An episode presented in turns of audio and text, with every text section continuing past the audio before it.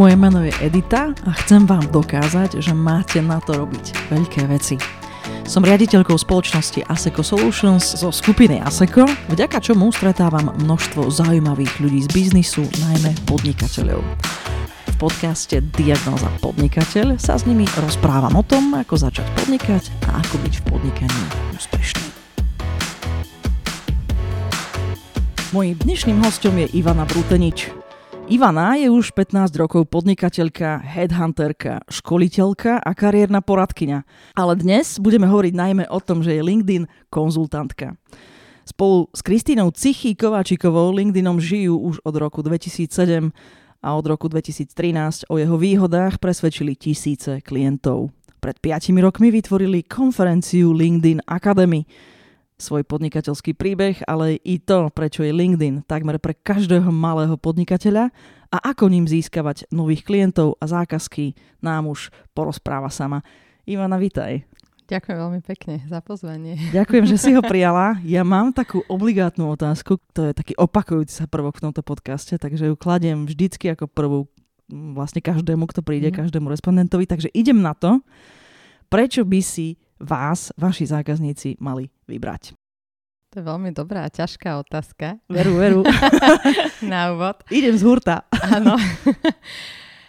Ja si myslím, že tie skúsenosti, ktoré máme so sestrou, teda Kristína je moja sestra, sú dlhoročné a máme dáta, ktoré v podstate sú roky v strednej Európe, ktoré nemá nikto na tomto trhu. Takže sú to dáta, s ktorými pracujeme a vlastne ako keby nesnažíme sa adaptovať to, čo je v zahraničí len sem, ale pozeráme sa na to, čo naozaj na Slovensku funguje, čo v Čechách funguje aj pre klientov, ktorých máme v rámci Európy. A na druhú stranu máme klientov, ktorí sú aj za veľkou mlákou, USA, Kanada, teraz napríklad máme klienta z Izraela nového, čiže vidíme tie trendy, vidíme, čo sa deje v zahraničí a zasa vieme to aplikovať sem a vieme to porovnať ako jedno a druhé. Zároveň si myslím, že čo je taký náš veľmi dobrý skill, my tým, že máme vlastne background v headhuntingu, tak vlastne našou úlohou vždy bolo nájsť ľudí, ktorí nechcú byť nájdení alebo nemôžu byť nájdení. A to nám vždy išlo veľmi dobre. Takže teraz to vlastne aplikujeme na sales, že ako nájdeme toho klienta, ktorý ani nechce tú ponuku, ani ju nechce vidieť v podstate, tak, aby nakoniec toho dňa mal radosť, že ho ten náš klient našiel. A že si povie, wow, tak na toto som čakal, kde bola tá firma doteraz a som strašne rád, že ma oslovili. Tak vlastne toto pomáhame našim klientom vyriešiť, akým spôsobom oslovať na LinkedIne tak, aby z toho mali radosť aj oni, naši klienti, aj tí ich potenciálni klienti, aby to neboli spamy, aby mali z toho dobrý pocit a určite, aby mali z toho výsledky. To je v podstate také najdôležitejšie. A veľmi nám záleží na tých výsledkoch. A musím povedať, že za tie roky to boli naozaj viac ako 5000 firiem, ktorým sme pomohli. Nie firiem, ale ľudí. Firiem boli stovky. A myslím si, že tie skúsenosti a ten knowledge, ktorý vlastne máme, dokážeme odovzdať či už malým firmám alebo veľkým firmám, lebo robíme aj s korporáciami, robíme s ľuďmi, ktorí sú jeden človek, má svoju firmu. A aj to nás veľmi baví. Jasné. Ďakujem. Tak celkom taká dobrá odpoveď, dlhá, aby sme mali predstavu, že čo to vlastne robíš, ale ja by som chcela zopakovať, že dnešná téma tohto podcastu je, že LinkedIn prináša skutočné peniaze.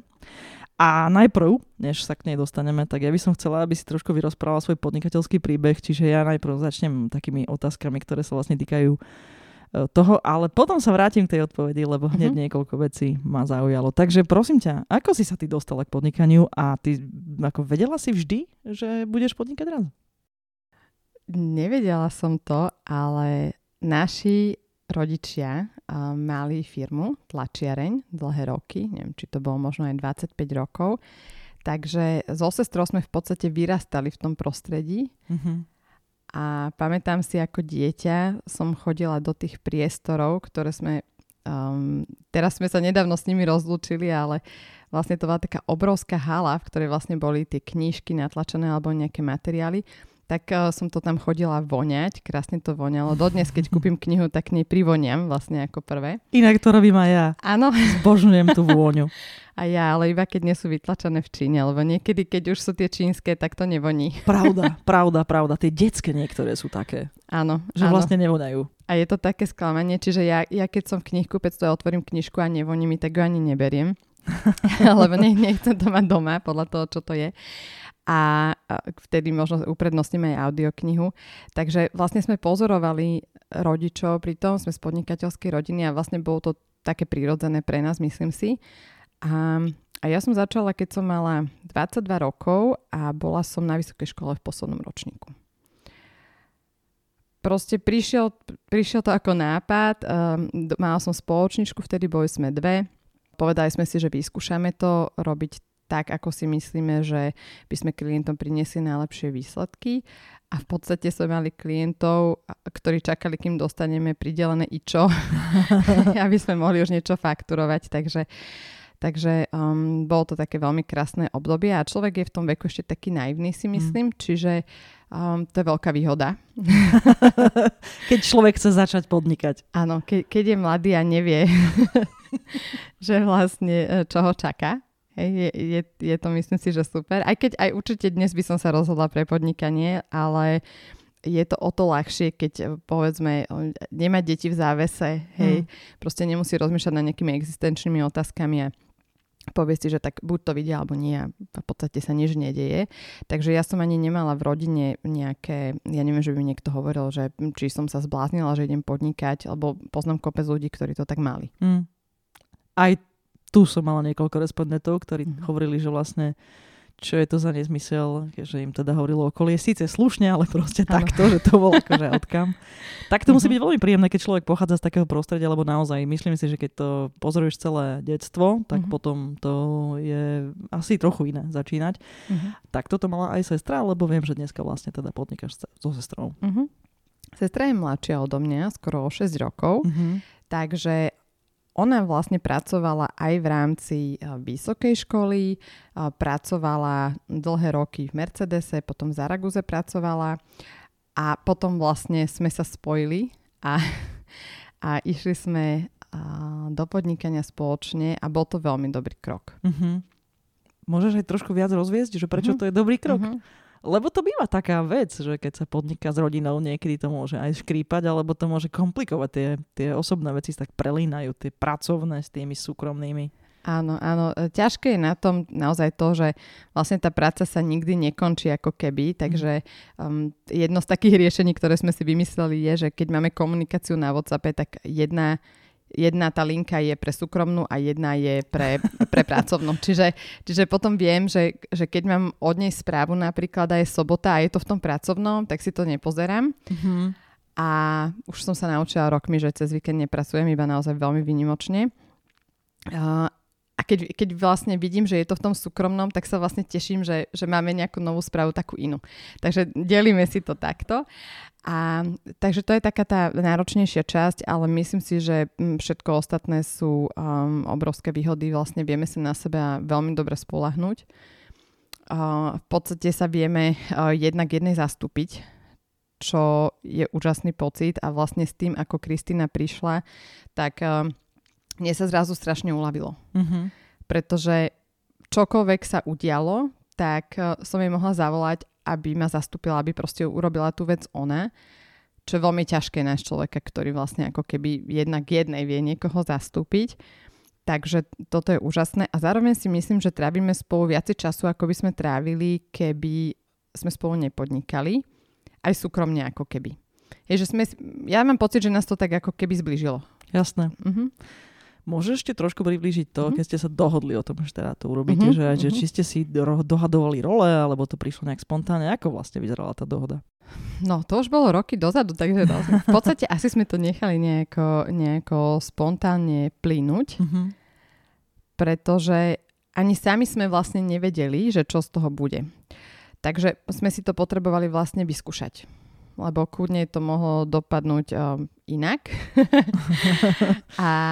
A vlastne išlo to veľmi dobre, čiže tak nejako plynule sme vlastne postupne prechádzali, lebo v tom mojom podnikaní Kristínka vždy bola, ako keby vždy ma sledovala, vedela, že čo sa deje, čiže v podstate ako keby od začiatku vedela o niektorých veciach, čiže nemusela som povedzme, že zaučať, že toto je klient a tak. Jasne. Takýto klient, takto sa to robí, lebo ona to vedela. Čiže ona v podstate nabehla ako keby hotový človek. A už potom len sme jej skúšali a išli na vec. Rozumiem. Tak ja by som chcela tak premostiť pomaličky k tej téme, ale spýtam sa ešte niečo, čo je predsa len osobné. Váš, teda konkrétne tvoj a Kristínin LinkedIn profil v niečom je špeciálny? Či je v niečom špeciálne? A ja ti poviem, k čomu smerujem. Áno, no niekedy povedz. To tak býva, že obuvníkové deti bývajú bosé. Áno. Tak sa pýtam, že vlastne keď viete, ako pôsobiť na LinkedIne, tak teda vaše dva profily sú nejako mimoriadne, v niečom sú špeciálne? Ja si myslím, že nie sme bosé, lebo máme to dobre urobené, ale samozrejme, že boli obdobia, keď je toho strašne veľa. A vlastne človek si to chce prerobiť, ale nemá na to priestor ako keby. A je to ako s webom. Hej, že vlastne viem, že mám ten web a niečo by som tam chcela aktualizovať. No ale teraz teda zrovna máme aktualizované tie profily. A fakt je, že tuto ja vidím veľkú výhodu ako keby zo strany klienta. Že keby ja som vedela, že niekto to vie urobiť lepšie ako ja a ja na to fakt nemám čas, tak ja sama by som si to delegovala, hej, lenže nenašla som takého človeka, čiže robíme si to my spoločne a veľakrát aj u našich klientov robíme tie profily naozaj my, pretože je to ťažké. Urobiť ten profil trvá 4 až 5 hodín. Je to naozaj veľmi náročné proste zladiť všetko, čo tam má byť, aj keď to vyzerá jednoducho zvonku. A preto veľakrát ľudia sa pýtajú, kto má taký dobrý profil, mi odporúčte niekoho, aby si to pozreli a vlastne urobili podľa toho. Ale to celkom dobre nejde. To nejde, hej. Čiastočne áno, ale ako aby to plnilo ten cieľ, tak to nejde. Ja inak ti musím povedať, že veľmi dokážem takým spôsobom nejak vnútorne korelovať s tým, čo hovoríš, pretože vo vývoji softvéru, teda my vyvíjame softvér v Asseco Solutions, tak tam nastalo presne to isté. Tie obrazovky a vôbec tá vec, ktorá interaguje s tým userom, tá vyzerá veľmi simple. Hej. Čím je to jednoduchšie, tým lepšie ten UX, čiže user experience proste presne tam smeruje a ono to vyzerá tak jednoducho a toľko veľa za tým je uvažovania, čo na tej obrazovke má byť, nemá byť, ako má bežať proces. Hej, čiže simple to vyzerá, ale je to mimoriadne komplexné na pozadí. Od úvah, že ktoré tam funkcionality byť majú, ktoré nemajú, ešte raz ako beží proces, cez to, ako sa to má zobraziť, potom čo je jazyk, ktorý vlastne dáva zmysel tomu userovi, je to celkom peklo, takže si viem predstaviť, že v tomto sa to hodne podobá a viem si živo predstaviť, že teda urobiť dobrý LinkedIn profil kľudne teda môže trvať 4-5 hodín. Áno, a presne je to o tej analýze, ktorá sa robí predtým a veľa našich klientov aj potom povie, že by radi videli tú analýzu, ale to je úplne zbytočné. Pretože my sme ich zaťažovali tým, čo všetko sme robili preto, aby ten profil mohol byť hotový, je to totálna strata ich času. Jasné. Takže pre mňa je dôležité, aby klient dostal ten výstup, aby proste mal ten výsledok a to, ako sme sa k tomu dopracovali, v podstate nič iné im nezostáva, len veriť tomu, že sme to robili dobre, tak ako to v službách je, v podstate aj v produktoch. Áno. A potom len vidieť tie výsledky sami na sebe. Našťastie strom sa pozná po ovoci. Takže aj v tomto prípade asi to tak je. Tak ak by sme mohli od niekiaľ začať teda rozpletať tú tému, prosím ťa, pre koho je LinkedIn dneska vlastne určený? Ja si myslím, že ktokoľvek, kto má nejaký cieľ, či už to môže byť podnikateľský cieľ, alebo možno aj nejaká cause, rozmýšľam, ako je to po slovensky, nejaká nezisková organizácia, ktorá proste chce získať ľudí pre nejakú svoju výzvu alebo niečo, na čom jej záleží. Takisto ľudia, ktorí napríklad hľadajú mediálnu pozornosť, ktorí si chcú budovať svoju osobnú značku. Na Slovensku je to tak ešte v začiatkoch, tá osobná značka, ako veľa ľudí sa tomu bráni, ale fakt je, že človek, čo má dobrú osobnú značku, nie len, že dostáva pracovné ponuky, čo je fajn, alebo dostáva biznis príležitosti, ale zároveň aj v tej práci, v ktorej je, tak ľudia ho považujú stále za viac a viac relevantného a vlastne tie príležitosti, ktoré prichádzajú, sú lepšie. Takže to vôbec neznamená, že budovať si osobnú značku, že sa chcem posúvať z firmy niekam inam, ale práve naopak. chcem reprezentovať svoju firmu. Takže tých príležitostí, ktoré tam sú, je nespočetne veľa, aj od toho, ak máte nejakého obľúbeného autora, knihy, povedzme nejaký biznisový a chcete mu napísať. Ja som videla jednu pani, ktorá takto napísala svojmu autorovi obľúbenému a on jej poslal takú krabicu tých kníh ďalších podpísaných, čo musel byť úplne úžasný pocit. Hej, takže v podstate ja si myslím, že cez LinkedIn sa dá spojiť naozaj takmer s kýmkoľvek na svete, lebo buď tam je, alebo je tam niekto, kto ho pozná. A aj v rámci tých biznisových príležitostí väčšinou biznis nepríde od tej prvej osoby, ktorú mám v kontaktoch, ale od druhého, tretieho stupňa toho connections, ktoré mám. Takže vlastne ani nikdy nevieme, keď tam sme, že aká príležitosť príde a pre mňa toto je také fascinujúce. Že vlastne som tam a niekedy chodia veci, čo by mi ani nenapadli, že by som vlastne chcela, a potom sa udejú. Musím ti povedať, že viem znova nejakým spôsobom s týmto súznieť, pretože pred už asi rokom a pol som sa rozhodla vlastne robiť tieto podcasty po určitom takom podnete od dvoch mladých chalanov a bol to taký vnútorný proces a ja pritom teda som zvyknutá vystupovať aj na kameru a na mikrofón v podstate od malička. Bola som v divadle skôr, než som vedela hovoriť, takže nie je to nič nenormálne pre mňa. A napriek tomu ten rozhodovací proces bol taký ako náročný, čiže to, čo si tak naznačila, že nie je to ešte celkom tuto u nás v našich končinách obvykle, že sa buduje tá osobná značka, tak to je naozaj taký vnútorný prerod, taký rozhodovací proces, že dobre, tak na tomto začnem pracovať a je to náročné. Ale myslím, že najdôležitejšie je ten prvý moment, že sa človek rozhodne. No, tak možno by sme ešte, než prejdeme ďalej, mohli povedať, že ako teda vyzerá pozícia LinkedInu na Slovensku, pretože to je také špecifické. Tie siete naozaj, ja viem napríklad z nemeckého prostredia, že tam je Xing napríklad veľmi výrazný, tak aká je pozícia LinkedInu na Slovensku? Áno, ja ti ešte musím povedať, že máš strašne krásny mikrofonický hlas. Ďakujem pekne. Takže už viem, kde sa to zobralo, že si to trénovala, nie je to len tak. Na LinkedIne je 700,000 ľudí momentálne na Slovensku, približne. A naozaj sú to ľudia, ktorí sú aj v tých decision makerských pozíciách, ale postupne sa pridávajú viac a viac mladší ľudia. Ja som robila prednášku aj na Ekonomickej univerzite. Veľmi málo študentov malo svoj profil, takže verím, že som niečo zmenila na tomto, že som ich inšpirovala, aby vlastne už počas tej vysokej školy si vytvorili profil, lebo tie príležitosti, ktoré tam môžu nájsť, nemôžu nájsť nikde inde. A ak chcú mať akékoľvek príležitosti pracovať s ľuďmi, ktorí sú top v odbore, tak práve tam ich nájdu. A naopak, tí ľudia, ktorí sú top v tom svojom odbore, tam vlastne môžu nájsť aj či už nejakých interns, alebo tam môžu nájsť business partnerov. Takže pre mňa LinkedIn na Slovensku, asi keď sme začínali, tak to bolo skôr o tom, že ľudia tam mali svoje životopisy. Čiže ako keby pracovný portál. Mm-hmm. Už posledné roky sa nás nepýtajú väčšina klientov, či sa dá LinkedIn využiť na biznis, lebo vedia, že sa dá, len nevedia ako. Že či sa dá na Slovensku. Skôr takto sa pýtajú, ale vidia ten potenciál. Takže vlastne celkovo LinkedIn sa posúva ako keby na biznisovú platformu a vôbec ten trend, ktorý je do budúcnosti, je, že by tam chceli vytvoriť a v podstate čiastočne už majú taký marketplace, kde v podstate firmy môžu prezentovať svoje služby a potom za nejakú konkrétnu províziu ich LinkedIn ako keby pospája alebo odporúča. Takže veľmi jasne to ide smerom k biznisu od toho HR. Mm-hmm. A vidím, ale stále veľa firiem na Slovensku si myslí, že je to o hľadaní talentov. A naozaj veľa firiem ešte neobjavilo ten potenciál, ktorý je biznisový. Jasné. Tak možno to skúsme tak zaramcovať, tak čo všetko vlastne sa dá dosiahnuť na LinkedIne?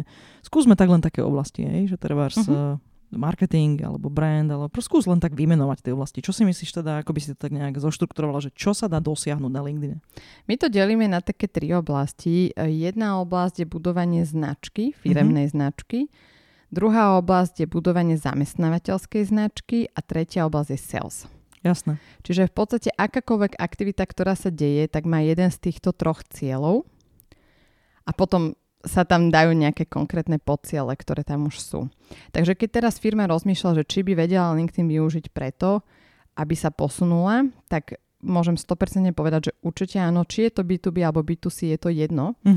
Dokonca stále viac firiem z B2C segmentu je na LinkedIne a vlastne sleduje tam svoje ciele. Takže tá stratégia závisí od toho, či je to B2B, B2C, ale v podstate tie výsledky každá firma môže dosiahnuť, aj každý jednotlivec. Jasné. No tak sa poďme trošku o tých jednotlivých častiach porozprávať. Ja sa ti priznám, že ma najviac asi zaujíma a myslím si, že aj poslucháčov podcastu asi najviac bude zaujímať ten sales rozmer, tak skúsme rozobrať ten ako prvý. Ja budem mať ešte nejaké podotázky, ale skús tak ako na úvod, že teda, čo to je vlastne, keď hovoríš, že biznis sa tam dá dosiahnuť, že sales sa dá dosiahnuť? Čo ty vlastne hovoríš? Že čo je to za postup a k čomu to teda vedie? Tak väčšina firiem, ktoré chcú skúsiť niečo predať na LinkedIne, tak v podstate ide tým spôsobom, že vo veľkom začnú oslovať potenciálnych klientov. Čo sa potom stane je, že nemajú odpovede, takže si povedia, že pre naše odvetvie toto nefunguje. Uh-huh. A vtedy väčšinou prichádzame my po nejakom čase frustrácie, kedy to nefunguje. A väčšinou nás privedie nejaký jeden konkrétny nadšenec, ktorý povie, že ale ja si myslím, že by to mohlo ísť, len asi to nepoužívame dobre. Mm-hmm. A vtedy sa vlastne pozeráme na to, aké biznisové ciele má firma. Hej, aby sa to uchopilo vlastne strategicky, treba sa pozrieť, že čo vlastne ako firma chceme dosiahnuť, povedzme budúci rok. A tomu sa všetko prispôsobí. Čiže ak poviem príklad, že potrebujeme 10 nových klientov, mm-hmm. čo väčšina B2B firiem má v podstate jednotky klientov, niektoré desiatky, ale viac si to nebýva, tak sa pozeráme na to, akí sú to klienti, zadefinujeme si ktorú cieľovku, čiže povedzme, keď hovoríme o vývoji softvéru, tak si môžeme povedať, že našim cieľom budúci rok je 10 klientov, ktorí budú z finančného sektora. Takže pozrieme sa na to, ako ich môžeme osvojiť, či to môžu byť povedzme rôzne banky, alebo práve, že nie, či tam máme NDAčky a tak ďalej, čiže podľa toho si zadefinujeme stratégiu. Nájdeme tie potenciálnych klientov, ľudí, ktorí tam rozhodujú o tom, že majú záujem alebo nemajú záujem o naše riešenie. A potom si pripravíme systém, ako ich budeme oslovať, aby sme ich nespamovali. Jasné. A výsledkom je to, väčšinou, povedzme, keď hovoríme o softveri, tak naozaj ten sales proces väčšinou trvá dlho, ak to nie je nejaké krabicové riešenie. Tak výsledkom je to, že máme kvalitných lídov, s ktorými môžeme pracovať. Ak je to služba, ktorá je, povedzme, lacnejšia, alebo ten sales proces je kratší, tak už v priebehu aj 30 dní môžeme mať prvých klientov. Jasné. Takto sme to vlastne overili, že za tých 30 dní už môžu mať 30 lídov. A sú to kvalifikované lídy. Áno, áno. Lebo potom salesák vám povie 30 lídov, urobím aj za jeden deň. Áno, ale toto je úplne iný systém, kde vlastne tí lidi sú vybraní a sú naozaj potenciálni klienti. Čiže nie je to hocikto, kto splňa tie kritériá, ale veľmi podrobne si zistím a potom s nimi pracujem predtým, než im niečo idem predávať.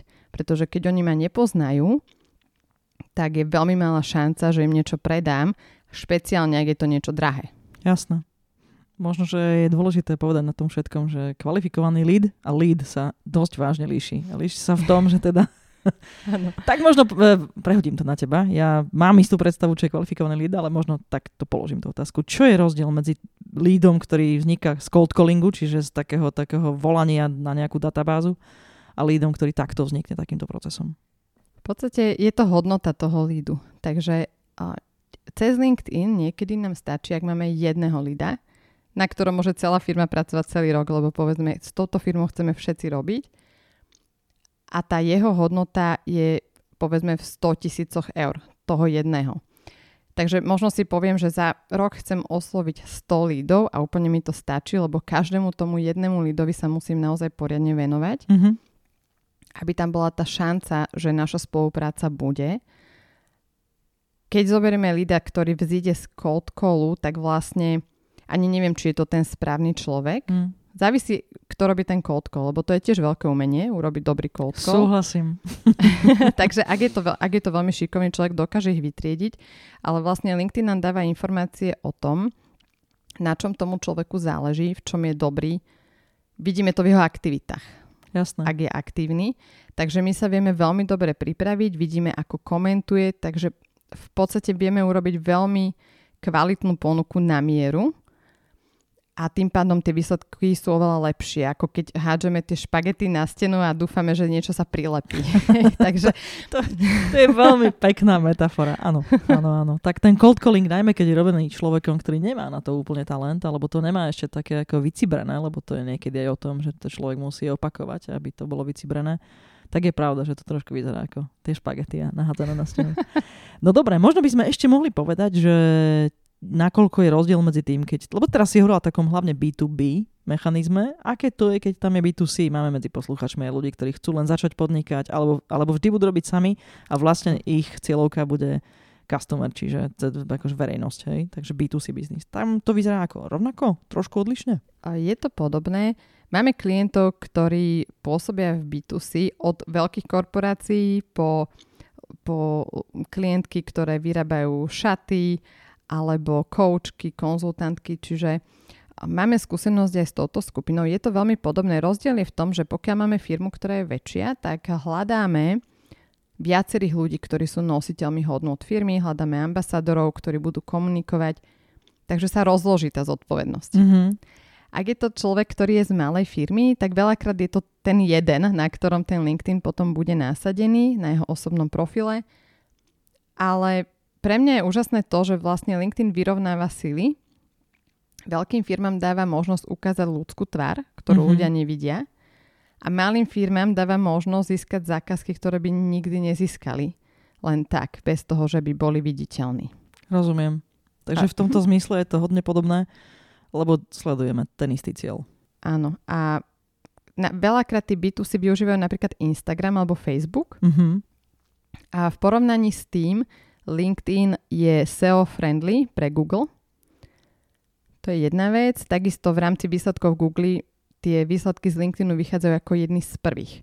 Čiže keď si niekto googlí tvoje meno, tak vlastne takmer prvá alebo druhá vec, ktorá vypadne, je väčšinou LinkedInový profil. Takže je to veľmi dobrý spôsob, ako sa prezentovať.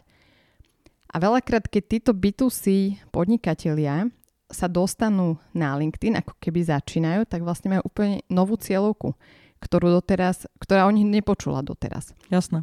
A veľakrát sú to aj brandy, ktoré sú známe. Povedzme, na Instagrame úplne známa firma, všetci vedia, a na LinkedIne sú úplne iní ľudia, ktorí nie sú na Instagrame, takže oni o nej v živote nepočuli a tie príležitosti zasa sú iné. A ja vždy hovorím tým ľuďom, ktorí sú aj B2C, pozrite sa, ako by ste vedeli vaše služby alebo produkty predať aj veľkým firmám.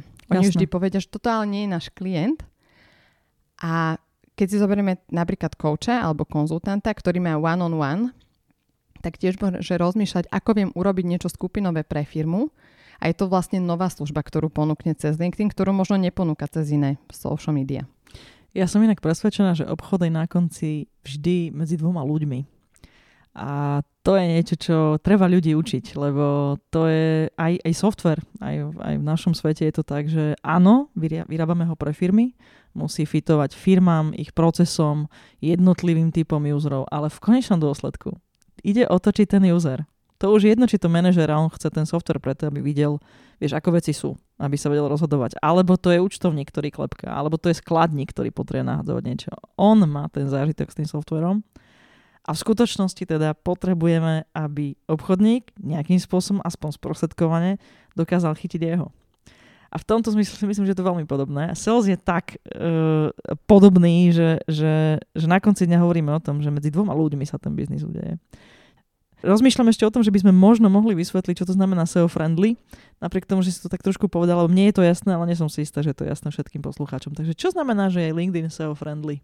Áno. Dôležitá vec k LinkedInovému profilu je, že musia tam byť kľúčové slová, podľa ktorých vás nájde ten potenciálny klient alebo Google.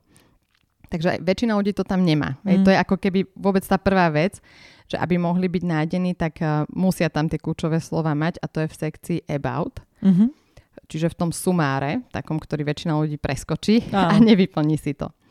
Takže ak teraz počúvate a máte rozrobený svoj profil, takže táto sekcia, ak vám chýba, tak určite si to doplňte. A musia tam byť kľúčové slova, ktoré keď človek googlí, tak by vás našiel. Hej? Čiže povedzme, je to názov vašej služby, alebo produktu, ale tak, ako to volá váš klient, nie ako to voláte vy. Hej. To je zásadný rozdiel. Hej, čiže ako by to on googlil, nie ako by ste to vy odborne povedali niekde na konferencii. Takže to sú tie kľúčové slova, vďaka ktorým potom, keď to niekto googlí, tak vlastne vypadne aj váš LinkedInový profil alebo váš LinkedInový firemný profil a tým pádom je tá firma nájditeľná. Jasné. Tak by som to povedala. A ešte možno jedna dôležitá vec k tomu salesu je, že keď som začínala, ja neviem koľko to bolo, 15 rokov dozadu, tak sales sa robil väčšinou medzi dvomi osobami, čo stále tak je a dnes do toho zasahujú ešte ďalší ľudia. Mm. Presne ako sme hovorili v prípade softvéru, je to ten konečný používateľ, ktorý povie, že áno, toto sa mi páči alebo nepáči, alebo zle sa mi s tým robí, a keď proste účtovník povie, že zle sa mi robí, tak je ťažké. A keď ešte viacerí povedia, že nepáči sa mi to, tak je ťažké tam predať vôbec ten softvér. Tak toto je veľmi podobné v podstate pre akýkoľvek produkt alebo službu. LinkedIn má takú štatistiku, že 5,4 človeka rozhoduje o väčšom B2B nákupe. Mm-hmm. Niekedy to býva dokonca 6,5. A ja som takto sedela u klienta a on mi hovoril, že nie, že u nás ja sa rozhodujem, ale sedeli so mnou 5. Takže z každého oddelenia. Áno, áno. A fakt je, že 4 z toho nás poznali. Takže toto je vlastne veľká výhoda, že vy prichádzate na to biznisové stretnutie s tým, že tí ľudia vás ako keby už poznajú, ak tvoríte obsah a ak ho tvoríte autenticky, čiže aj povedzme vo forme videí alebo presne podcastov, čiže keď je tam počuť ten hlas a tú osobnosť, tak vlastne to samo vytriedi tých potenciálnych klientov. Čo je úžasný nástroj na ušetrenie času aj u klienta, aj u nás v podstate. Jasné. Takže vždy vlastne sales sa cieli nielen na tých decision makerov, ktorí rozhodnú o tom, či kúpia službu alebo produkt, ale aj na tých ostatných, ktorí ovplyvňujú to rozhodnutie. A na toto väčšina ľudí zabúda. 90% ľudí sa vôbec nevenuje tým okolo toho človeka, ktorý rozhoduje. Jasné. Ja mám takú otázku, ktorá stále je ku salesu a súvisí s tým, že na trhu je veľmi veľa produktov, veľmi veľa služieb. Čiže už v mnohých segmentoch sa dopyt, namiesto toho, aby sa hľadal, tak sa tvorí. Čiže základná otázka. Je treba na LinkedIne ten dopyt tvoriť? Veľmi závisí od toho, aký je to produkt alebo služba. Tvoriť dopyt je náročnejšie. Takže ak to nie je nevyhnutné, veľakrát to nie je nevyhnutné. Firmy rozmýšľajú nad tým, že budú tvoriť blogy a proste články a vzdelávať, ale fakt je, že niekedy je ten trh pripravený, pretože ho pripravil niekto iný. Jasné. Čo je super a je to jednoduchšie. My keď sme začínali s LinkedInom, my sme nemali na výber, my sme museli vzdelávať ten trh, ktorý tu bol, ale keď teraz sa niekto rozhodne ponúka túto službu, tak v podstate už nie je nevyhnutné, aby toľko vzdelával. Takže závisí to od biznisovej stratégie. Vždy je to o tom, aby sa to nejak vyvážene tvoril ten content a zároveň oslovovali potenciálni klienti. Takže aby sa nezabudalo naozaj na to aktívne oslovovanie, ktoré musí byť taký jemný predaj, taký soft sell a nie spamovanie. A tým pádom je to potom úspešnejšie, keď sa robí aj content, aj sa oslovuje. Ale je mnoho firiem, ktoré tvoria content, vzdelávajú, proste vytvárajú si ten dopyt, ale potom to nemonetizujú. Takže máme veľa klientov, ktorí prichádzajú s tým ako noví, že 3-4 roky tvoríme content na LinkedIne a nič. Takže vždy, keď rozmýšľate o tom, že tvoríte content, rozmýšľate o tom, že kde to bude monetizovať a v podstate relatívne rýchlo. Takže ak začnete tvoriť content, tak minimálne najneskôr do pol roka by ste mali mať jasnú predstavu, že kde potom chytím toho klienta, čo s ním budem robiť, kto mu zavolá. Áno, a čo sa vlastne bude ďalej diať. Jasné. Lebo toto je jedna z najväčších chýb, že ľudia tvoria content, strašne veľa času na tom trávia, ale čakajú, nemajú výsledky. Áno, jasné. Áno. No tak ja možno rovno, tým pádom viem premostiť k ďalšej otázke. Musím ti povedať, že odkedy som začala tvoriť ten content týchto podcastov a občas aj nejaké iné veci na LinkedIne, tak sa mi znásobili rôzne oslovenia a musím sa ti priznať, že je to trošku také už akoby únavné, Čiže mám k tomu už aj nejaký postoj, akým spôsobom narábam s tými osloveniami. Takže moja otázka by znela, že je efektívne, aby rôzni ľudia, naozaj hierarchicky to teraz myslím, oslovovali priamo CEOs. Napriek tomu, že sú to hodne softové oslovenia, musím ti povedať, že ja ako CEO firmy sa cítim tak, že vlastne tí ľudia úplne nepremysleli, že na mňa cieľia. Že bolo jednoduchšie povedať mi čosi iné a potom, keď to len trošku koreluje, tak ja potom ich posuniem. A niektorých posúvam na šéfa HR, na šéfku developmentu. Mnohých neposúvam, lebo tam cítim, ja to presne vnímam ako ten konzument toho oslovenia, že toto nie je tá ambícia. Oni hovoria, že chcem počuť niečo nové o biznise, alebo že zaujalo ma a ja už presne viem, že toto je nesprávna strela. Takže je efektívne oslovať CEOs a keď áno, tak ako? Dobre si povedala, že niekedy ľudia strieľajú mimo a veľakrát sa to stáva aj pri tých platených reklamách. Že ľudia si targetujú reklamu na LinkedIne na CEOs, čo je v podstate najdrahšia možnosť, ktorú môžu urobiť. A veľakrát nie je veľmi efektívne. Závisí od toho, samozrejme, že aký to je produkt alebo služba, ale v podstate niekedy cieľiť na asistentku toho CEO je efektívnejšie ako na ňu samotnú alebo na neho samotného. Ja si myslím, že veľakrát tie oslovacie správy aj také softové sú ako keby prejavenie záujmu o teba, ale ty vlastne cítiš, že ten záujem tam nie je. Presne. A toto je tá zásadná vec, že vždy klientom hovorím, že musíte ukázať záujem, ale musíte ho mať. Lebo keď ho nemáte, tak je zbytočné vlastne sa nejako trápiť s tým, že vyrábam správu alebo posielam mu niekomu. Tak potom to nechajte urobiť robota. Lebo naozaj vždy budú firmy, ktoré sa rozhodnú to urobiť automatizovanie, proste robot im tam vybucha správy, je to hotové. Ale ak naozaj niekomu píšete, že pozrel som si váš profil a veľmi ma zaujal, tak ak tam nenapíšete, že čo vás zaujalo, tak je úplne jasné, že to posielate všetkým a je to vlastne zbytočné. A veľakrát ľudia preceňujú to presne, že budú rovno oslovia teda CEO s niečím, ale niekedy zasa tých CEO sa boja osloviť. Áno. Práve tí, čo by mali. Inak to je normálne aj problém aj salesakov. Oni akoby nejako vnútorne cítia blokádu, napriek tomu, že sú možno aj výborní, možno aj veľa vedia, možno by vedeli naozaj rovno aj vysvetliť nejakú pridanú hodnotu, ktorú naopak dokáže najlepšie počuť iba CEO, z nejakých príčin je CEO. A čiže tá blokáda existuje skutočne, ona je psychologická. Prejavuje sa aj na LinkedIne, to hovoríš vlastne. Áno, a ďalšia vec je pri tvorení kontentu. Veľa firiem sa rozhoduje robiť kontent pre ich potenciálneho klienta, ktorý je CEO v ich hlave. Mm-hmm. Lenže ten CEO väčšinou ani nelajkuje, ani nekomentuje, čiže sa to nedostane ďalej. A čím nemá čas, chcem povedať. Hej, CEOs fakt nemajú čas komentovať a lajkovať a vôbec akože interagovať na tých sieťach. Áno, ale zaujímavé je, že sú tam a vidia to. A veľakrát povedia, že áno, ja vás sledujem 2 roky, ale ani jeden like ten človek nedal za tie 2 roky.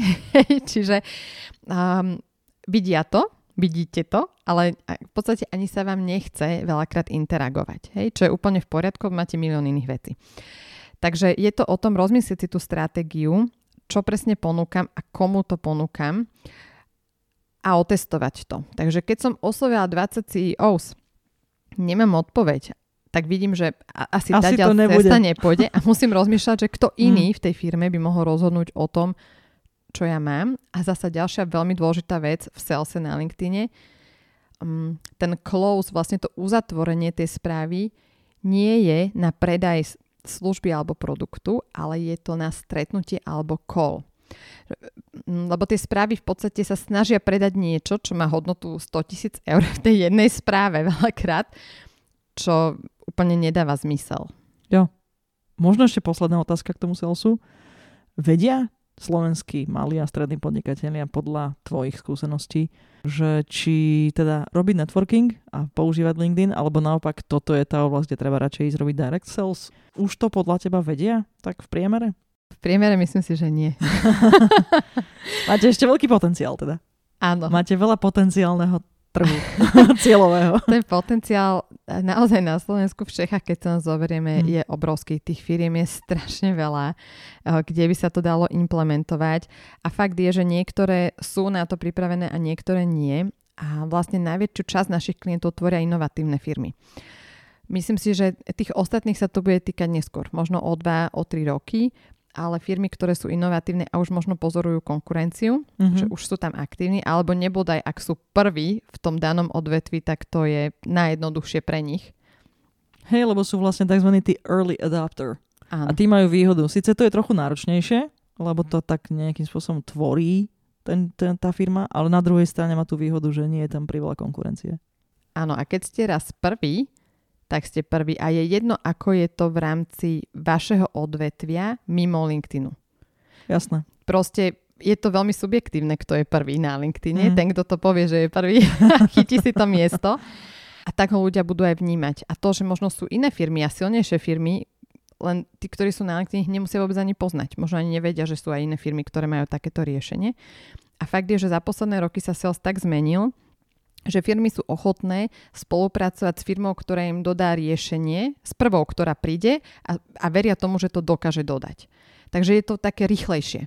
Jasné. Vidím proste, áno, chceme tento výsledok, zdá sa mi, že táto firma by to vedela dodať, tak sa s nimi porozprávame a ak to stretnutie dávalo zmysel, tak proste ide sa na vec a nemusíme teraz 0,5 roka nad tým rozmýšľať alebo robiť tendre, jasné. Aj keď závisí od biznisu, lebo jasné, že sú biznisy, kde sa tendre robia aj 3-4 roka, to je jasné. Jasné. Dobre, tak možno ešte jedna vec a potom by som chcela, aby sme trošku sa pozreli na to budovanie brandu a potom aj na tie HR veci. Je každý dosť talentovaný alebo má dosť predispozície, aby mohol na tom LinkedIn robiť? Alebo keď to tak teda není, tak vlastne ako by mala, povedzme, že v takej firme strednej veľkosti vyzerá tá skladba ľudí, ktorí budú potom na tom LinkedIne pôsobiť? Ja si myslím, že talent na to nie je vôbec potrebný, ani kreativita. To sú dve veci, ktoré si ľudia myslia, že potrebujú. Ja si skôr myslím, že čo je potrebné je vytrvalosť a ochota učiť sa. Takže potrebujeme z firmy ľudí, ktorí sú vytrvali, ktorí sú ochotní sa učiť a myslím si, že každý je schopný sa to naučiť, keď chce a keď má systém, že ako. A vnímame presné kroky, ktorými prevedieme toho človeka, čiže on sa ako nevie stratiť v tom a zrazu si pozerať niečo iné, pretože dnes je obrovský pretlak informácií. A to sa týka každého, kto teraz počúva. Takmer v každom odvetví je obrovský pretlak informácií. Keď niekto pôjde teraz na YouTube a by si hľadal, čo s tým LinkedInom môže robiť, tak nájde asi 1000 videí, predpokladám, že ich môžu byť až 1000. A tá naša najväčšia pridaná hodnota nie je v tej informácii, ale v tom, že prevedieme toho klienta tou implementáciou. A to by som aj chcela povedať, možno veľa ľudí, ktorí tvoria content, si povedia, však všetko už bolo povedané. V tom našom biznise, však už kopec firiem, to už sa všetko povedalo, už nemám čo povedať. A fakt je, že ešte ste to nepovedali vy. A sami viete, že keď máte toho správneho učiteľa, možno ste niečo počuli už 100-krát, ale zrovna keď vám to povie tento konkrétny človek, tak zrazu ste schopní to implementovať.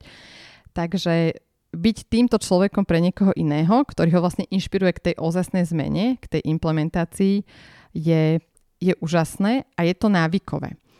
Takže ten človek, ktorý je teda vytrvalý a chce, keď zrazu uvidí, že tvorí niečo, čo iným ľuďom pomáha, tak je to veľmi návykové a vlastne je z toho taký dobrý pocit, v ktorom on chce pracovať ďalej.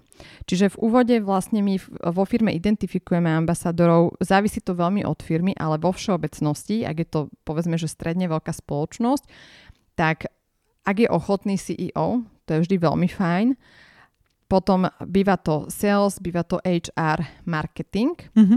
Ak je to technologická spoločnosť, tak povedzme niekto z produktového oddelenia alebo CTO alebo niekto takýto.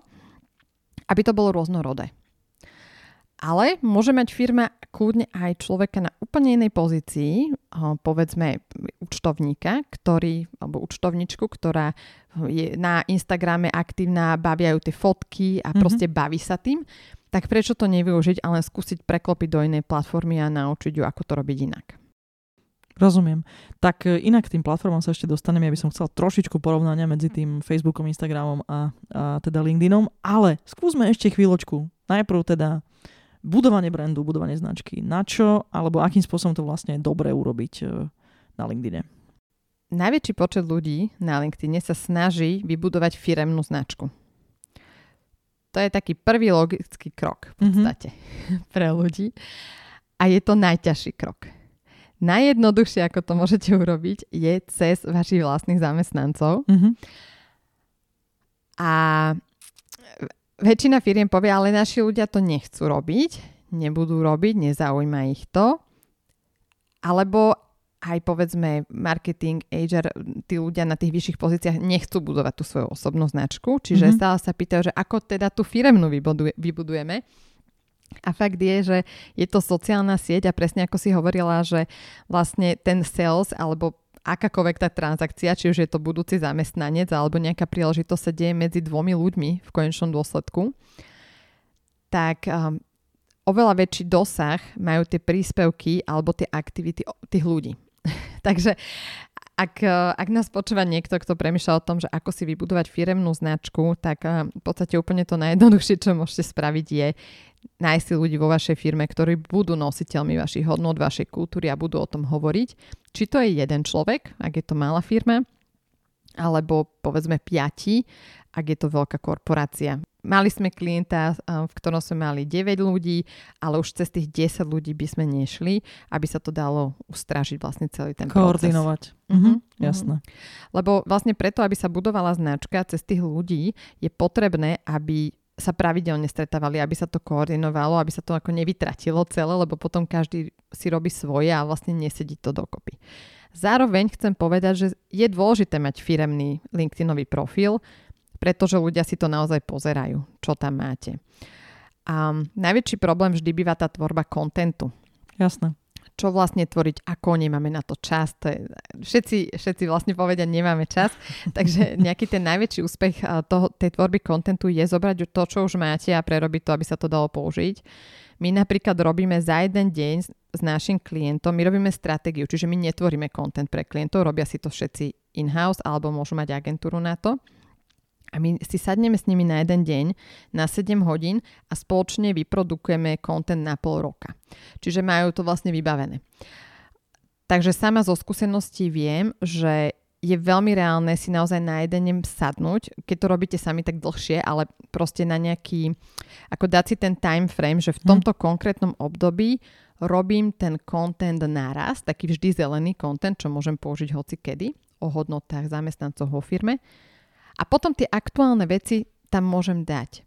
Ale tým pádom to nenechávam na náhodu, že či budem mať budúci štvrtok čas, alebo nebudem mať čas vyrobiť ten príspevok. Lebo Rozumiem. To je veľmi náročné potom. Rozumiem. Dobre, tak sa ešte dotkneme teda tej tretej oblasti a to je HR, nemusíme priveľa, ale skúsme teda povedať, že čo sa týka employer brandingu, čiže budovania tej značky toho zamestnávateľa a vôbec akože hľadania kandidátov a tak ďalej. Čo môžeme na LinkedIn urobiť v tejto oblasti? Tak myslím si, že veľmi veľa, či už ľudí alebo firiem vie, že LinkedIn sa využíva na hľadanie ľudí, ale nerobia to. Takže vedia, že je tam v podstate obrovská databáza zadarmo ľudí, ktorí sú vlastne k dispozícii, ale už nedôjde k tomu druhému kroku, že si ich nájdem a oslovím ich. Čiže to je základ, že naozaj to použiť. To je o tom aktívne si tých ľudí nájsť a potom pri tvorbe kontentu ich pritiahnuť. Najviac, čo ľudí zaujíma, je firemná kultúra na LinkedIne. Čiže ten potenciálny zamestnanec, ktorý možno ani nevie, že chce zmeniť prácu zatiaľ, sleduje firmu, sleduje ľudí a páči sa mu, aký je tam taký vibe, proste, že vidím, že či tam je zábava, či tí kolegovia vyzerajú, že proste majú radosť z tej práce, či sú dobrí, či sú profesionálne dobrí, to zistia aj z tých profilov. Takže dobre je tvoriť content, ktorý ukáže, aký naozaj ste vo firme. Nie je veľmi dobre sa štylizovať do niečoho, lebo potom ten človek príde do firmy a zistí, že je to inak, odchádza, takže zbytočne vlastne strácajú obidve strany čas. Aj takže peniaze, lebo toto je asi najdrahšia vec. Keď niekto vletí do firmy, zostane pol roka a ide. To je úplne najdrahšie pre všetkých. Áno. Áno, presne tak. Čiže tomu sa vlastne vďaka LinkedInu dá do veľkej miery vyhnúť. Dokonca LinkedIn má štatistiku, že ľudia, ktorí boli nájdení cez LinkedIn, zostávajú o 40% dlhšie vo firmách. Mm-hmm. Je to aj preto, lebo navnímali tú kultúru, navnímali ľudí, oni si pozrú aj profily. Čiže povedzme, keď nejaký developer rozmýšľa, že či pôjde k vám pracovať, tak on si pozrie profil jeho budúceho nadriadeného, odkiaľ prišiel. Že keď prišiel z tejto firmy sem, tak asi naozaj ste dobrí. Hej? Čiže vlastne investovať do tých profilov tých kľúčových ľudí a potom tvoriť pravidelne content, ktorý vlastne bude zasahovať tú cieľovú skupinu. Nie je platený, nemusí byť platený, skôr je to o tom, aby to bolo dobre urobené, dobre napísané a konzistentné. Čiže treba vydržať a v podstate najjednoduchšie pripraviť si to všetko dopredu a potom to vlastne už len nechať plynúť. Jasné. Ivana, tento podcast sa volá, že Diagnóza podnikateľ. A dostal som taký feedback, že teda dobre, všetko v pohode, rozprávate o biznise alebo o tej veci, ale že občas by to mohlo byť aj také, že nemusí byť všetko také veľmi vážne. Takže ja som sa rozhodla od minulého razu, od minulej nahrávky, že dobre, tak zoberiem to nejako do úvahy a že možno by bolo dobré aj predeliť to nejakým jinglom, lebo je to celkom 45 až 50 minút obvykle. Takže prosím ťa, trošku sa vráťme teda k tomu, že podnikáš, hej, takže stretávaš kopu ľudí, sú to asi rôzni ľudia, rôzne firmy. Máš nejakú vtipnú príhodu, ktorú by som teraz hodila povedať? Keď bude treba vypípať, vypípame, vieš. Určite nejakú nájdem.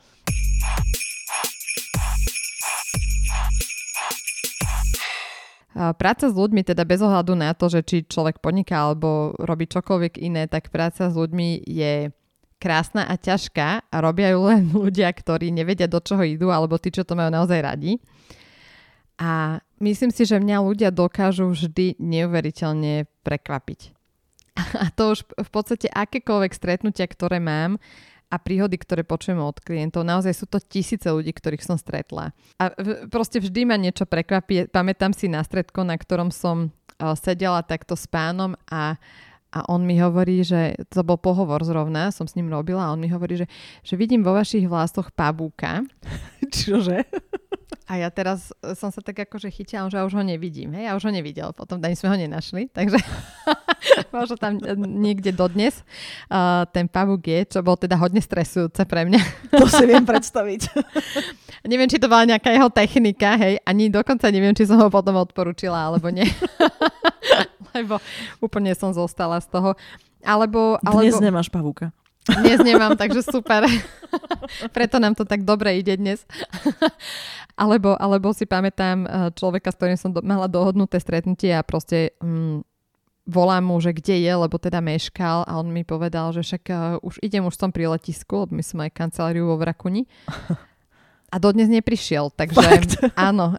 Alebo človek, ktorý povie, že je na zahraničnej ceste a potom mu volám do kancelárie, lebo som nevidela vlastne tú správu, že je na tej zahraničnej ceste, takže volám na pevnú linku do Bratislavy a tam proste on to zdvihne. Takže hovorím si, že ľudia sú zvláštni a my sme mali na stene v našej kancelárii radšej čudné ako nudné so sestrou, takže to je pekné.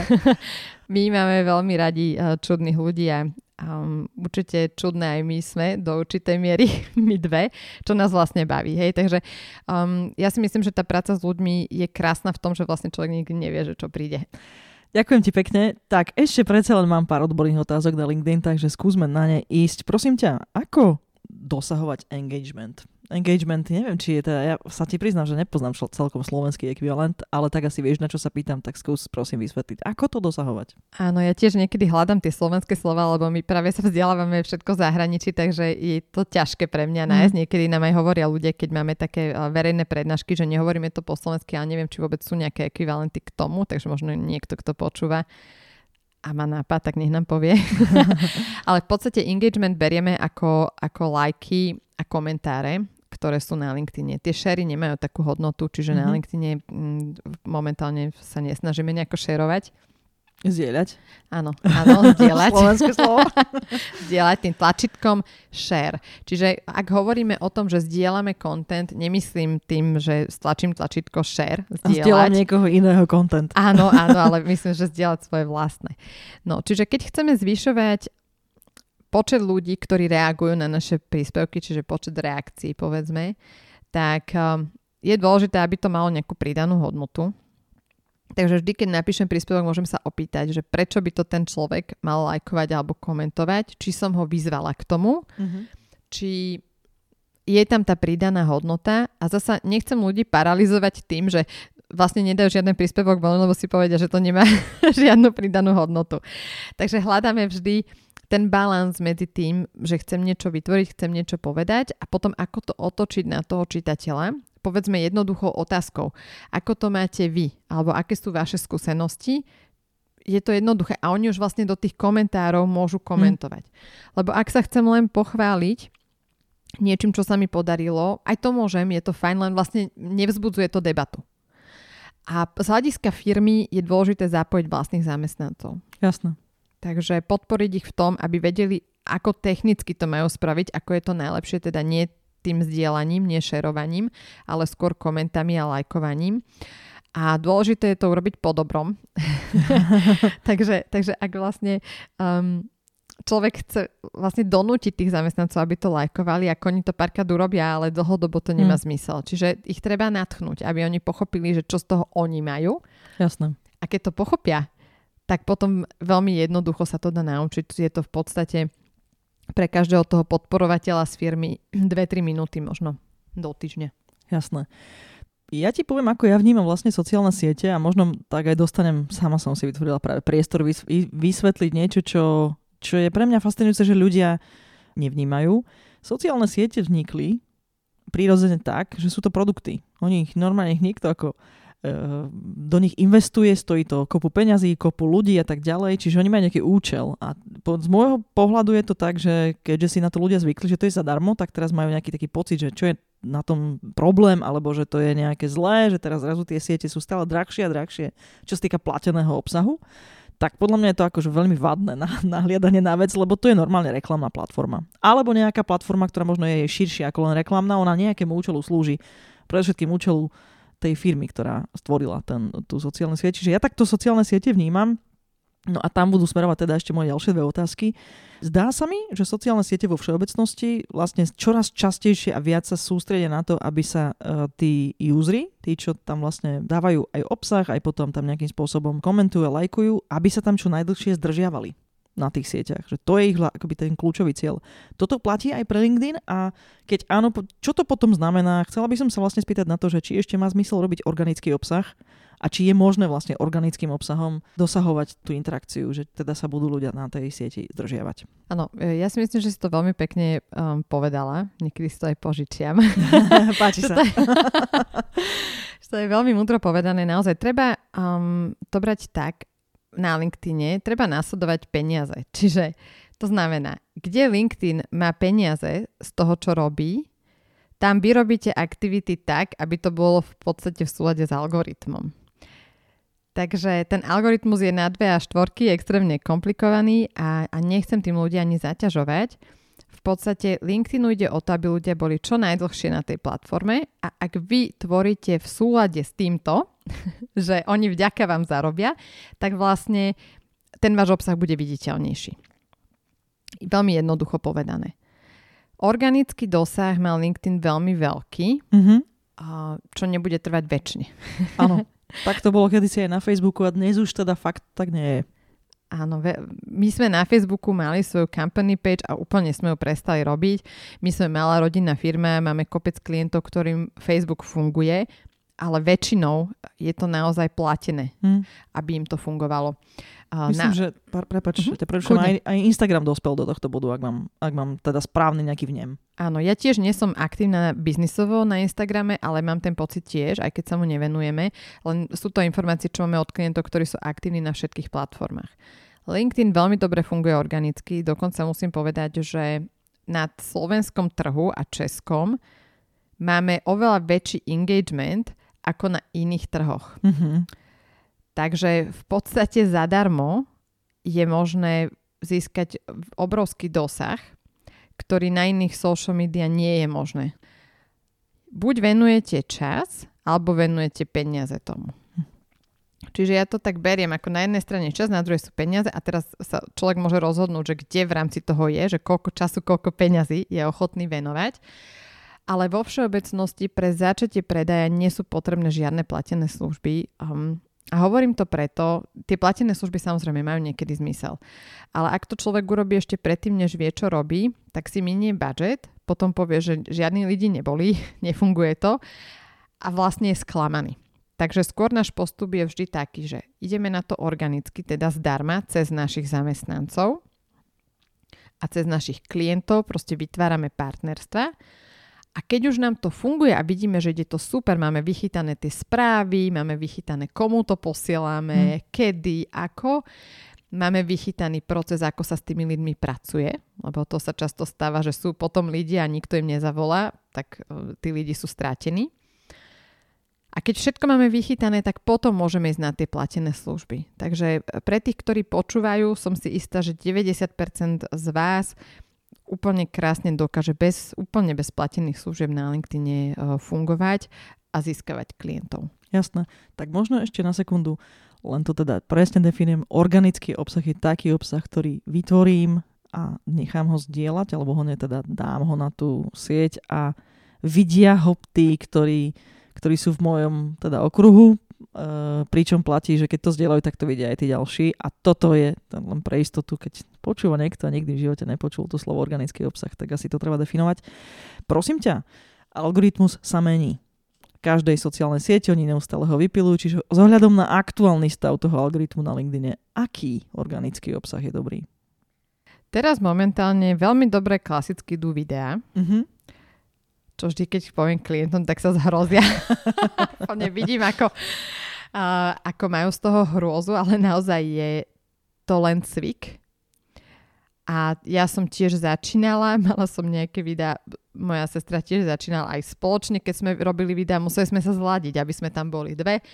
Teraz proste dávame tie videá na prvú, bez toho, že by sme to nejako editovali, strihali.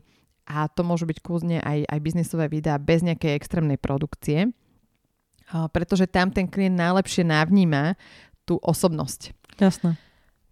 Veľmi dobre fungujú teraz prieskumy, polls v anglickej verzii, ktoré majú asi 4-krát taký dosah ako všetko iné.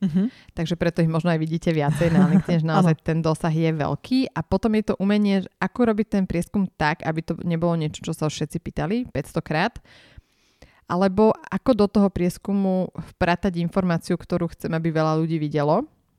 Ale urobím to tak, aby z toho mali tak ako troška to gamifikujeme, že sa im opýtam niečo k tomu, lebo ľudí toto baví, tie otázky, keď dávate. Ale máme klientov, ktorí robia len textové príspevky bez obrázku. Máme klientov, ktorí dávajú povedzme viacej tie obrázkové a skôr by som povedala, že je to o tej kvalite tej informácie, nie o tej forme. Rozumiem. Aj keď tá forma do určitej miery do toho zasahuje, ale najviac, čo rozhodne je, či vyvolávate diskusiu. Ak vyvolávate diskusiu, tak v podstate je jedno, v akej forme ten príspevok bude. Ak zapojíte iných ľudí, tak to bude mať veľký dosah. Aj preto, lebo ten LinkedIn to doceňuje a potom vás vlastne ukazuje ostatným viac. Áno, on najprv ukazuje tie príspevky ľuďom, s ktorými vy interagujete. Čiže ak napríklad máš, že 100 kontaktov, tak je to máličko. Keď máš 1500, tak už úplne iná vzorka to pozerá. A cieľom je, aby aj ty si išla a interagovala s ostatnými, lebo potom oni uvidia tvoj obsah a oni ti ho potlačia hore. Jasné. Čiže je to recipročné. Keď niekto chce tvoriť, tak potrebuje aj dávať tým ostatným a pomáhať aj im. Je to len zvyk, je to pár minutiek, v ktorých vlastne lajky, komenty a tým pádom aj môj obsah bude na tom lepšie. Úplne rozumiem. No dobre, tak teraz sa vieme dostať k tým rozdielom medzi Facebookom a Instagramom a LinkedInom. Každá sociálna sieť dneska chce to isté, že zostaň tam a interaguj. Čím dlhšie sa zdržíš na mojej platforme, tým lepšie. Je LinkedIn v niečom odlišný v tejto veci, čo sa týka Facebooku a Instagramu? Už si naznačila, že teda organický obsah má lepší dosah. Ešte nejaká vec, kde by si povedal, že to je fakt, že toto je odlišnosť tejto siete oproti Facebooku a Instagramu? Ja by som povedala, že na LinkedIn je obrovský počet ľudí, hlavne tých decision makerov, ktorí nie sú na žiadnej inej sociálnej sieti. To znamená, že ak vlastne ten business plán je pripravený na Instagram a Facebook a vôbec nie som na LinkedIne, tak vlastne mi chýba celá jedna cieľová skupina, ktorá mi možno ani nenapadla, že toto by mohol byť klient pre moje služby. Takže by som povedala, že nová cieľovka.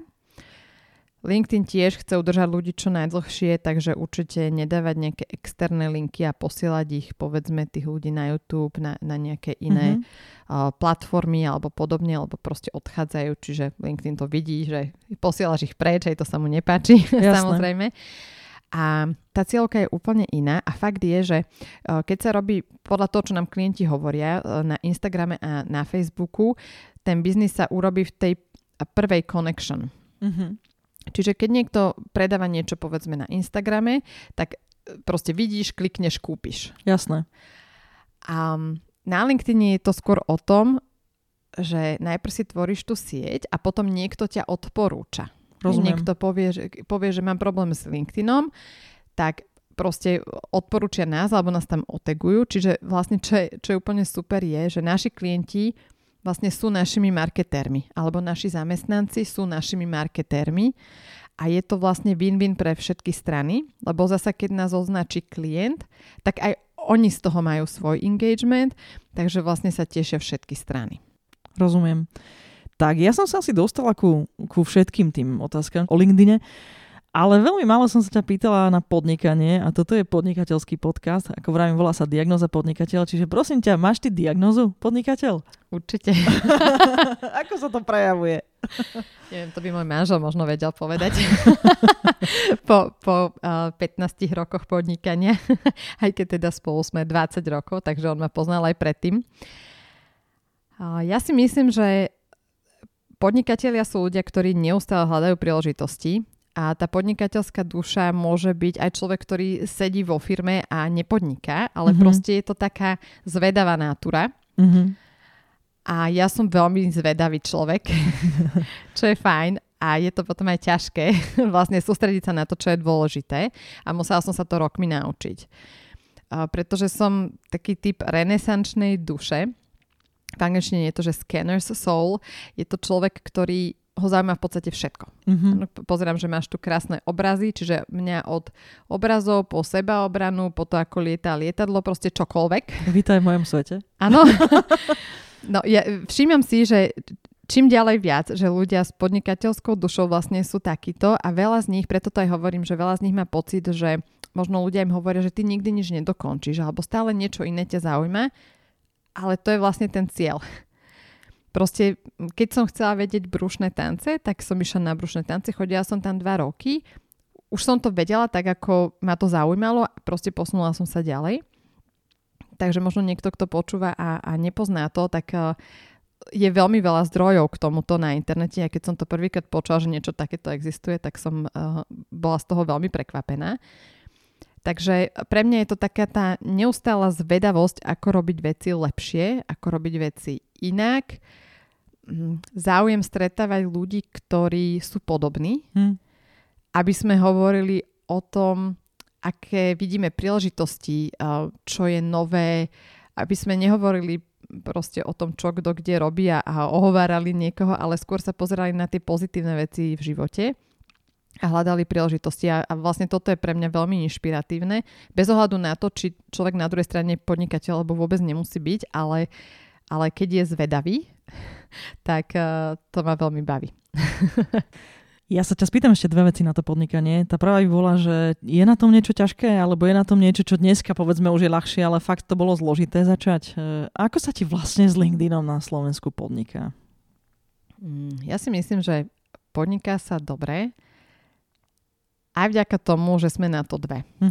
Toto je pre mňa taká dosť zásadná vec, že nie som v tom sama a bola som v tom sama, bolo to výrazne ťažšie, takže možno taká tá samota na vrchu tej hory, čo nemusí byť vôbec z pozície, že človek má nejaké veľké týmy pod sebou, ale proste má nejaké témy, ktoré nemá s kým zdieľať, lebo proste tomu nerozumejú tí ľudia, s ktorými by to zdieľať chcel.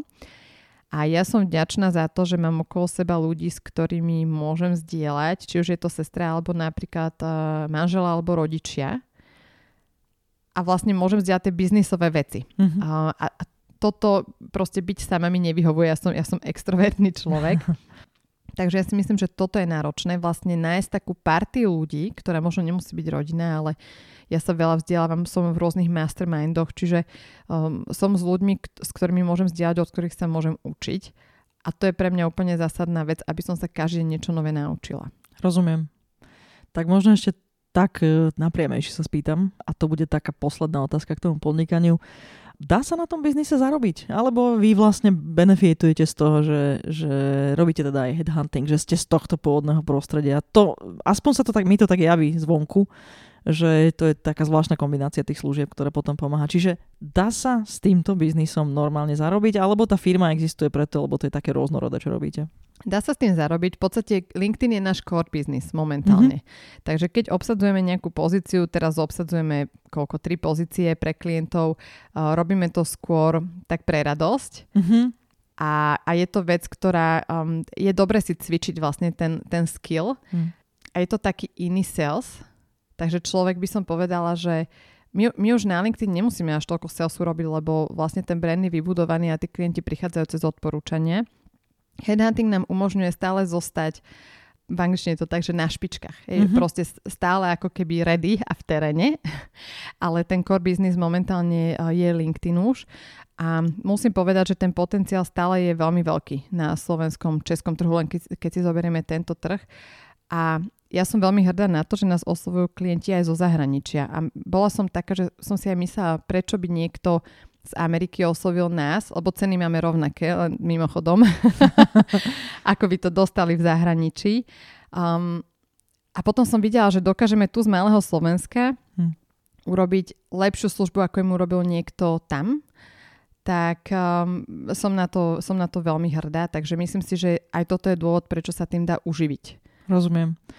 Tak povedz nám o svojich snoch a cieľoch a o vašich teda spoločných sestrov, pretože podnikáte spoločne. A možno, ak môžeš sa trošku dotknúť toho, že vy ste vlastne dve baby, hej?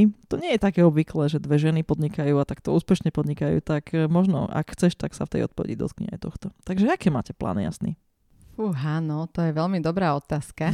Takto ku koncu roka ja si zvyknem aj robiť taký rešerš toho, ako vyzeral môj rok. Vlastne robím si to po mesiaci, takže viem sa pozrieť, že v ktorom mesiaci v tom takom kolese života, kde sú všetky tie časti, ako som bola spokojná.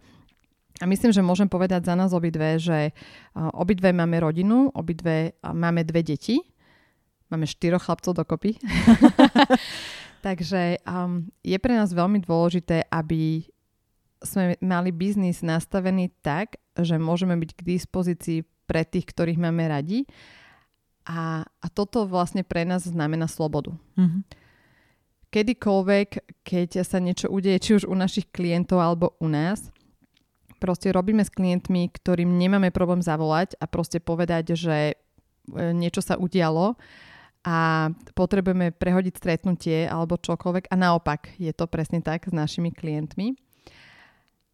A na toto som veľmi hrdá. Neviem, ako sa to deje, asi to bude aj tým LinkedInom, že vlastne sa vytriedili tí klienti na takí, s ktorými je radosť robiť. Mm-hmm. A vlastne to ovplyvňuje aj ten súkromný život.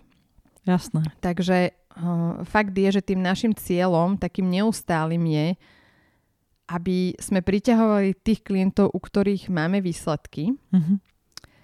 Lebo to nám robí radosť aj im, aj nám. Že vlastne, aby sme priťahovali tých, kde máme najväčšiu pridanú hodnotu a veľakrát aj odmietneme klienta, navrhneme im nejaké iné riešenie, keď proste vidíme, že by to neviedlo k tým výsledkom, ktoré oni potrebujú, alebo im vyhovuje nejaký iný formát.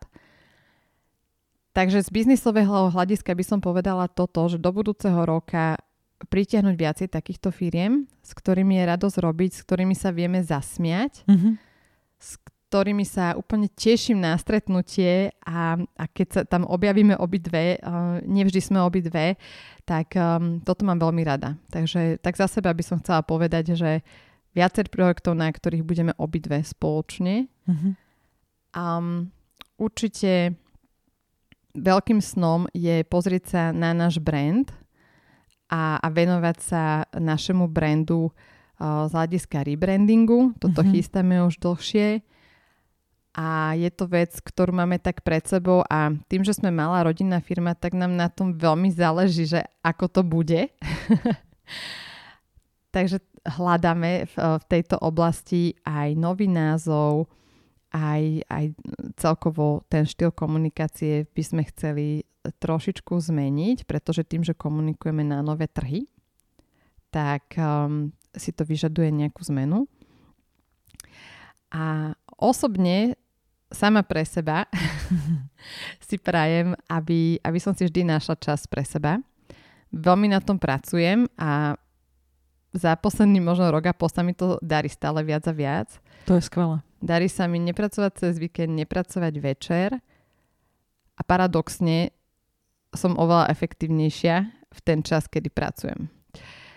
Takže myslím si, že keď človek sa venuje sebe, oddychne si, tak je to vlastne ten najproduktívnejší čas, ktorý môže venovať svojmu biznisu. Lebo keď sa dobre vyspí, tak na ten druhý deň urobí 2x, 3x toľko, ako keby sa nevyspal. Neviem, či vieš, že po taliansky toto, čo popisuješ, sa volá, že dolce faniente. Neviem. A to je sladké nič nerobenie. A mnohí ľudia dnes netušia, že vlastne to je veľmi, veľmi produktívne z hľadiska neurovied. Toto je najlepší čas na to, aby si potom si ako uhladila priority, aby si vedela, čo chceš, čo nechceš, aby si lepšie reagovala v čase, keď potrebuješ výkon. Takže vidím, že ty už vieš, čo to je. Dolce faniente. Áno, viem, čo to je a fakt je, že trvalo to dlho, pretože všade okolo nás vidíme, ako treba makať, pracovať stále. Vidíme ľudí, ktorí sú ako podnikateľské príklady, ktorí spia 3-5 hodín denne. A ja som si povedala, že už myslím si, že mám vek na to, aby som to povedala aj verejne. Nedá sa stihnúť všetko, nedá sa robiť všetko a človek si musí veľmi dobre vyberať. A myslím si, že aj z tvojej pozície to vieš, že ako je dôležité vybrať si veci, na ktorých budem robiť. Takže pre nás osobne je dôležité vybrať si skôr menej projektov, kde môžeme ísť viacej do hĺbky, kde môžu byť väčšie výsledky a nenaháňať sa stále za niečím novým. Ale jasne. Užiť si to, čo máme, užiť si tých klientov, ktorých máme. A fakt ešte dôležitá vec je, keď človek podniká, tak proste nemá šancu stíhať všetko ani ako matka a musí mať okolo seba ľudí, ktorí mu pomôžu a ja som veľmi vďačná za to, že tých ľudí mám, lebo myslím si, že žiadne moje ciele ani sny by som si bez nich plniť nemohla. Krásne si premostila na moju poslednú otázku v tomto podcaste, lebo sme celkom sa dlho rozprávali. Takže prosím ťa, keby sme tak mali zaramcovať tému dnešného podcastu a keby si teda mala sa pokúsiť dať 3 také kľúčové rady budúcim malým a stredným podnikateľom alebo aj existujúcim, aké by boli? Prvá rada by bola na LinkedIne. Áno, konkrétne keď sa to týka LinkedInu, tak začať. Čím viac to budete odkladať, tým to bude drahšie. Takže teraz taká príležitosť, aká je teraz, dlho tu nebude, takže číslo 1 začať, pretože najlepší príspevok je ten, ktorý je postnutý. Môžete mať akýkoľvek super vyrobený v počítači, ale to sa neráta. Iba keď to dáte von. Inak to platí aj na nápady. Je veľmi veľa nápadov, ale len tí naozaj majú úspech, ktorých ich spravia, ktorých umiestnia na trh.